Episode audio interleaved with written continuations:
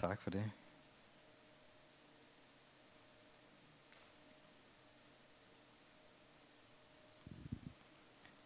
Det er godt at se jer. Godt at være sammen med jer. Jeg elsker at være i kirke. Jeg ved ikke, om jeg er den eneste, der har det sådan, men bare den her følelse af at lovsynge sammen, det er virkelig godt. Og det er på trods af, at jeg lige har tilbragt hele weekenden i et dejligt, lækkert sommerhus med høj solskin og badevand, der var langt bedre, end hvad man kunne forestille sig. Så jeg er faktisk stadigvæk glad for at forlade alt det for at komme med sammen med jer. Det er simpelthen fantastisk. Jeg har efterladt min kære hustru og børn dernede, så jeg skal ned og svømme videre, hvis det klarer lidt op senere. Men øh, vi har jo gang i det her tema nu, som hedder Følg Jesus. Og det er et tema, vi kører simpelthen, fordi vi mener, at han er værd at følge. Så hvorfor ikke? Øhm, og jeg tror måske, det er sidste søndag, vi kører med det her i dag. Men jeg skal tale lidt videre om det, lidt i samme tråd med det, jeg har hørt indtil nu. Se, jeg er, øh, jeg er gift nu på, på 11. år, snart 12. Og øh, det betyder sådan, jeg er klar over, at der er nogen af jer, der har været gift meget længere, men man lærer en lille smule omkring relationer sådan gennem tiden. Ikke? Og det jeg finder ud af, det er, at når folk møder hinanden for første gang, og når man bliver interesseret i hinanden for første gang, så er det meget ofte baseret på nogle lidt overfladiske grunde, eller nogle sådan relativt egoistiske grunde. Det er ikke en dårlig ting, men det kommer vi tilbage til. Men da jeg mødte Camilla, min hustru, for 13 år siden, der var jeg ikke interesseret i hende, fordi hun havde et godt hjerte. Fordi det anede jeg ikke noget om. Jeg synes, hun så godt ud. Og derfor så var jeg selvfølgelig interesseret i hende. Ikke? Og den fase der, det kan godt være, at det holder op med at være så overfladisk efter lidt tid, men det bliver egentlig ved med at være egoistisk et godt stykke ind. Fordi når man efterhånden har været til rigtig mange bryllupper undervejs, og hørt utrolig mange bryllupstaler også, så hører man mange af de her sådan, klassiske øh, sætninger, som, jeg elsker dig, fordi at du får mig til at føle mig accepteret og forstået, og du udfylder tomrum i mit liv, og alle de her forskellige ting, som i virkeligheden bare er forskellige versioner af, jeg elsker dig for det, du gør for mig, og for det, du er for mig. Er det ikke rigtigt? Og jeg gentager, at det er ikke en dårlig ting. Hør det ikke som en negativ ting. Kommer vi til. Det, der er med det, det er, at det er okay at starte sådan ud, fordi relationer de udvikler sig gennem tid, så det er umuligt at starte meget anderledes. Men på den lange bane, så er det, man får et problem, hvis ikke man bevæger sig videre end det. Fordi relationer, der holder i længden, det er dem, hvor man holder op med at spørge sådan her. Hvad får jeg ud af det? Og så i stedet for vender den rundt, og så siger, hvad kan jeg gøre, og hvad kan jeg være for dig? Vores relation med Jesus er faktisk ikke meget anderledes. De fleste af os, hvis ikke os alle sammen, har valgt at følge ham af egoistiske årsager. Hvis jeg nu bare tager udgangspunkt i mig selv til at starte med, ikke? så siger vi, øh, jeg vil gerne følge, fordi jeg er ikke interesseret i det der helvede. Ja? Eller sådan som mange af os fik den præsenteret, da vi var små. Vi vælger Jesus til, fordi vi kommer i himlen. Øh, jeg er mere eller mindre vokset op i en kristen familie, kommet i kirke det meste af mit liv. Og det betyder også, at når jeg både har min familie og min omgangskreds i kirke, når de er kristne, jamen så er det faktisk også det nemme, naturlige valg for mig også at vælge det til. Det er lige før, jeg vil sige, at det havde været sværere for mig at vælge Jesus fra, end at vælge ham til. Og så kommer vi ind og med lovning om gratis frelse og alle de her fantastiske ting. Men uanset hvad årsagen er til, at vi vælger ham til, så finder vi faktisk også ud af, også ud af at det ikke er helt skidt, det her kristendom. Fordi det har egentlig tjent mig ret godt igennem mit liv. Altså jeg, og jeg går ud fra, at de fleste af jer, der kalder jer kristne, også bilder jeg selv ind, at I der er bedre mennesker for at følge Jesus og hans eksempel. Er det ikke sandt? Og måske har det afholdt dig fra at træffe nogle dumme valg undervejs, fordi du har haft noget og holde det op imod. Du har haft noget at måle din værdi og din moral op imod.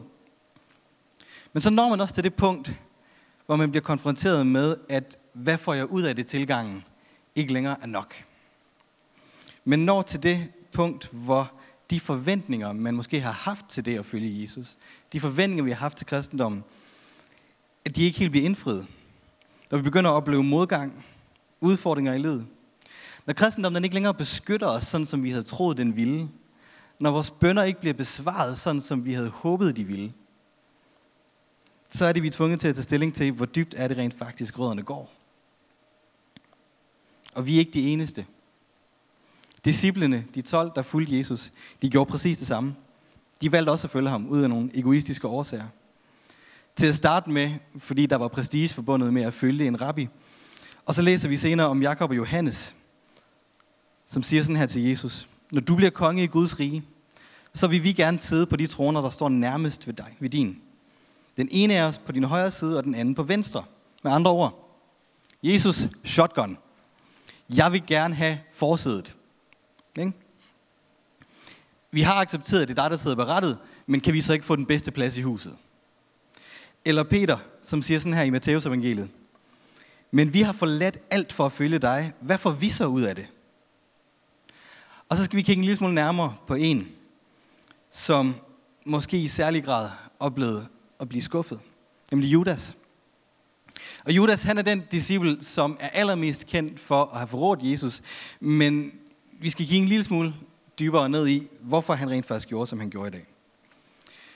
Til både Judas og alle de andre disciple, de havde sådan en forventning om, at der skulle komme, og det lå så dybt begravet nede i den jødiske kultur, der skulle komme en messias på et tidspunkt, og han skulle befri dem fra deres undertrykkere, og i det her tilfælde, på det her tidspunkt i historien, romeriet. Så Judas og de andre, de har en forventning om, at der skal komme en messias på et tidspunkt. Og jo længere tid de tilbringer med Jesus, jo mere går det op for dem, at der er noget helt ekstraordinært ved den her mand. Han helbreder folk på måder, de aldrig har set før. Han taler på måder, de aldrig har hørt før. Og han samler folkeskare, som ingen nogensinde har kunnet gøre det før ham. Og de begynder at tænke, måske er han den messias, og på et tidspunkt så får Peter også den åbenbaring. Men de bor stadigvæk i en tid, og de lever i en kultur, hvor når de tænker frihed og befrielse, så er der kun én vej til målet. Og det er gennem oprør. De forventer, at Messias skal rejse en her og befri dem fra den romerske undertrykkelse. Men det er jo ikke helt det, der sker. Se, jo længere tid der går, jo mere frustreret bliver de over, at Jesus, som kan alle de her fantastiske ting, de opdager, hvor magtfuld han er. Og så går det op for dem, hvor lidt han er interesseret i krig. Hvor lidt han taler om oprør, og hvor meget han taler om fred og kærlighed. I virkeligheden så er Jesus så, så modsat alt, hvad de overhovedet havde forestillet sig. Og Judas, han er en af dem, der bliver frustreret over det. Og jeg tror på et tidspunkt, han tænker, okay, hvis ikke jeg kan få det ud af det her, som jeg egentlig havde regnet med, så må jeg finde en anden måde at få noget af det på. Og der er et vers i Johannes evangeliet, hvor der står sådan her. Vi hopper ind på et tidspunkt, hvor de er samlet i Betania i et hjem, og der er en kvinde, Maria, som hælder en meget, meget dyr olie, svarer til en års løn, så kan I selv regne ud, hvor meget det er, ud over Jesu fødder, som en tegn på hengivenhed. Og Judas, han siger sådan her, den olie var en formue værd. Den burde være blevet solgt, og pengene givet til de fattige. Det sagde han ikke af virkelig omsorg for de fattige, men fordi han var en tyv. Det var ham, der opbevarede pengepungen, og han tog jævnligt af den. Med andre ord, helle for at være kasser, fordi så kan jeg da få et eller andet ud af at følge ham Jesus, hvis ikke vi får vores oprør og vores frihed.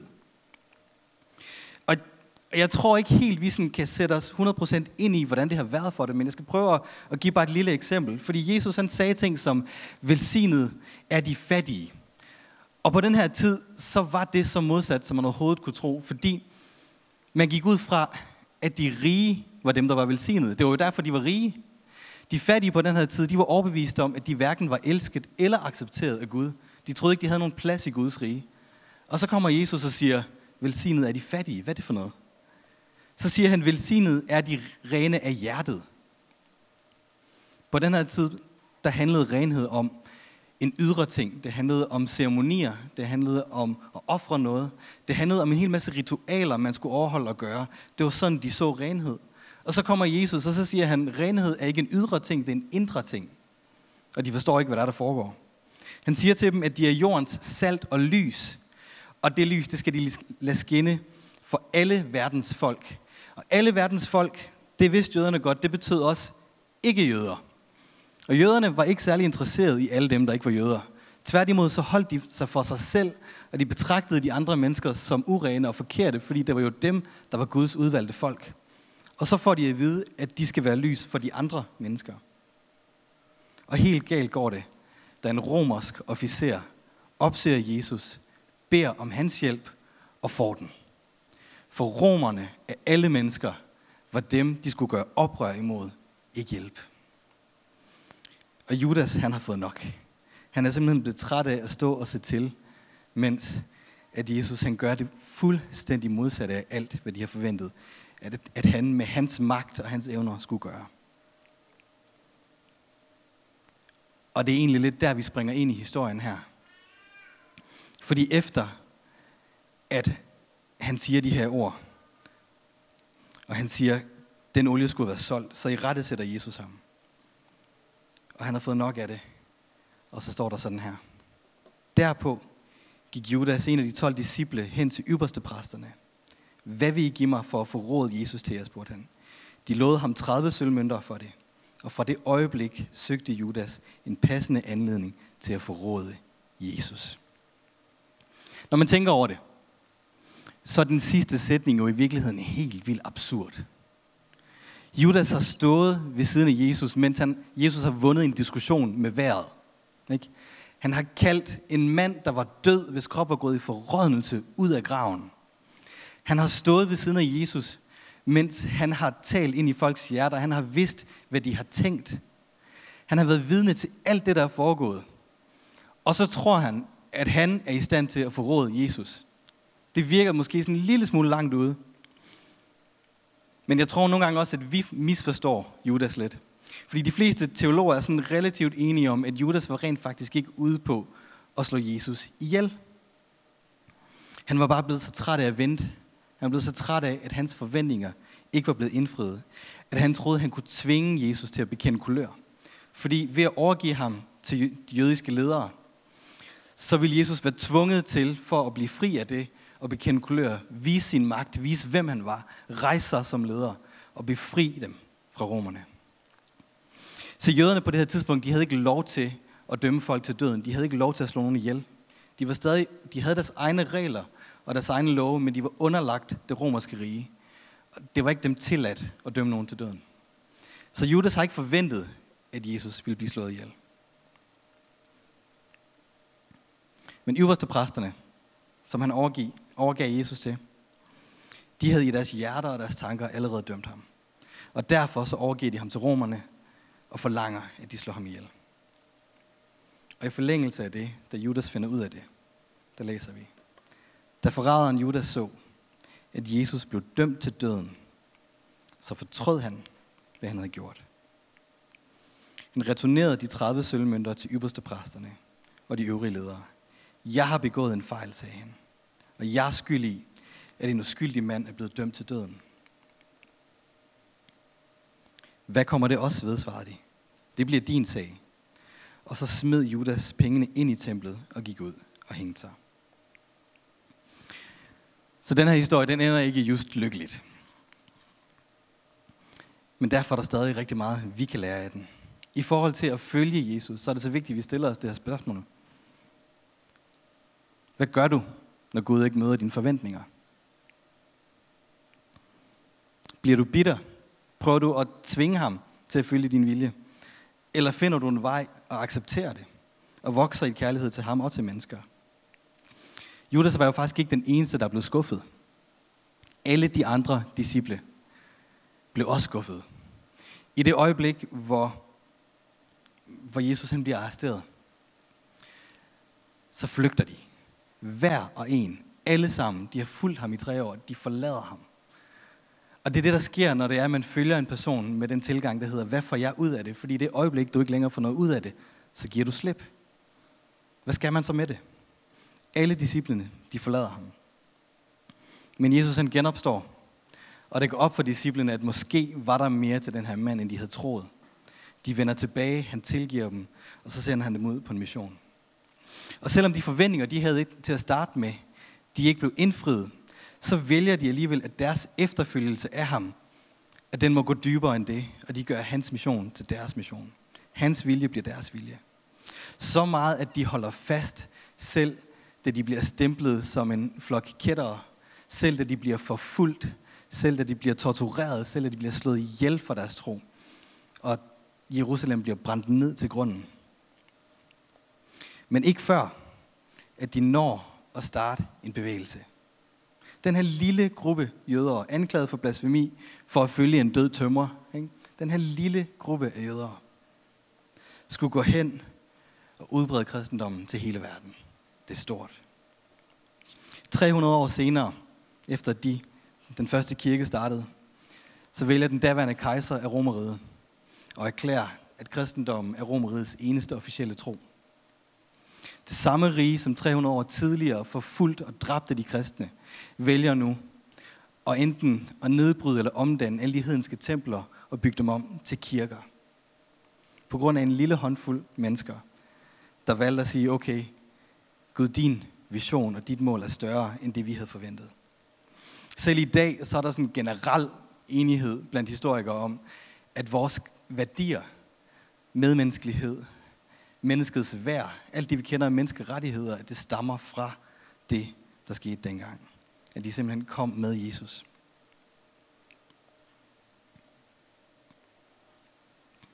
Jeg siger alt det her, fordi at du og jeg, som kalder os kristne, eller på en eller anden måde bekender os til den kristne tro, hvis ikke vi allerede er blevet det mange gange, så bliver vi på et eller andet tidspunkt tvunget til at forholde os til, hvad der sker, når vores forventninger ikke længere bliver indfriet.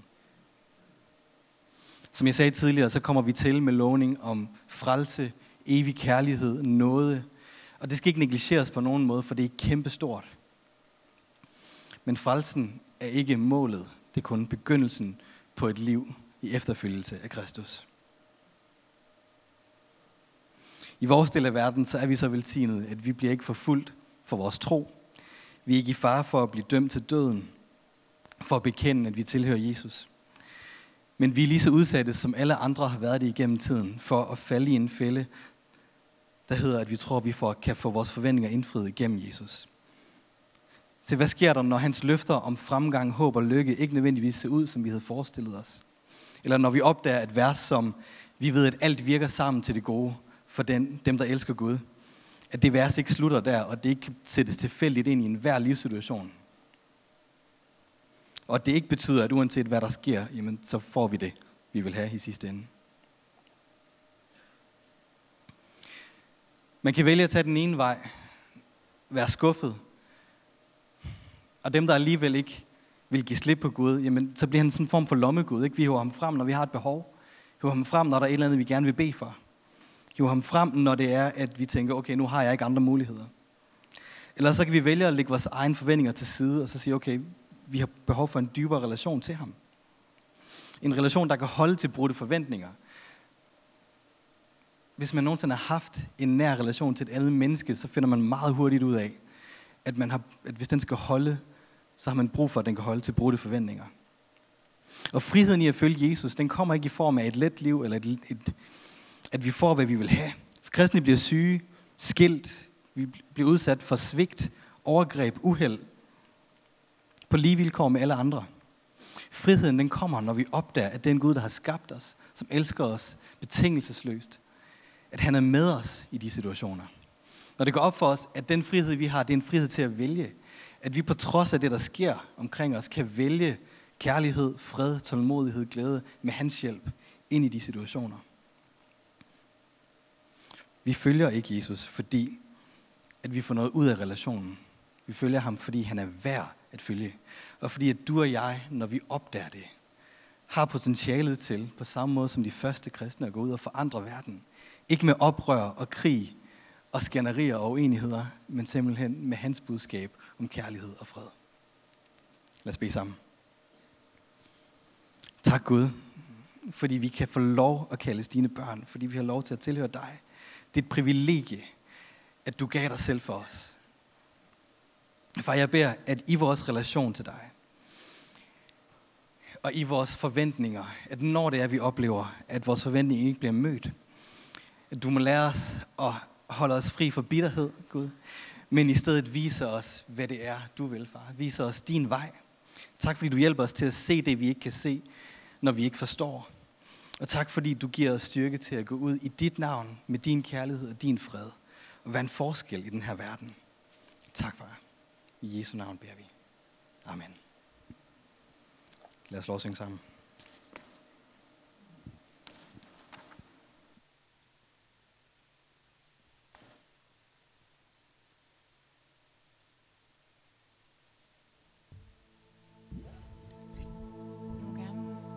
rejse op, hvis I har lyst til det.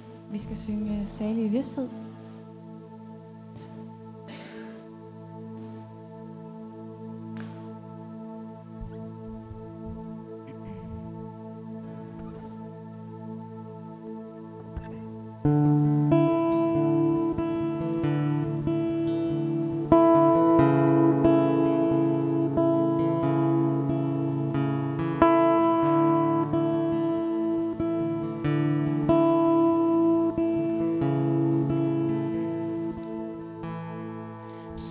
you.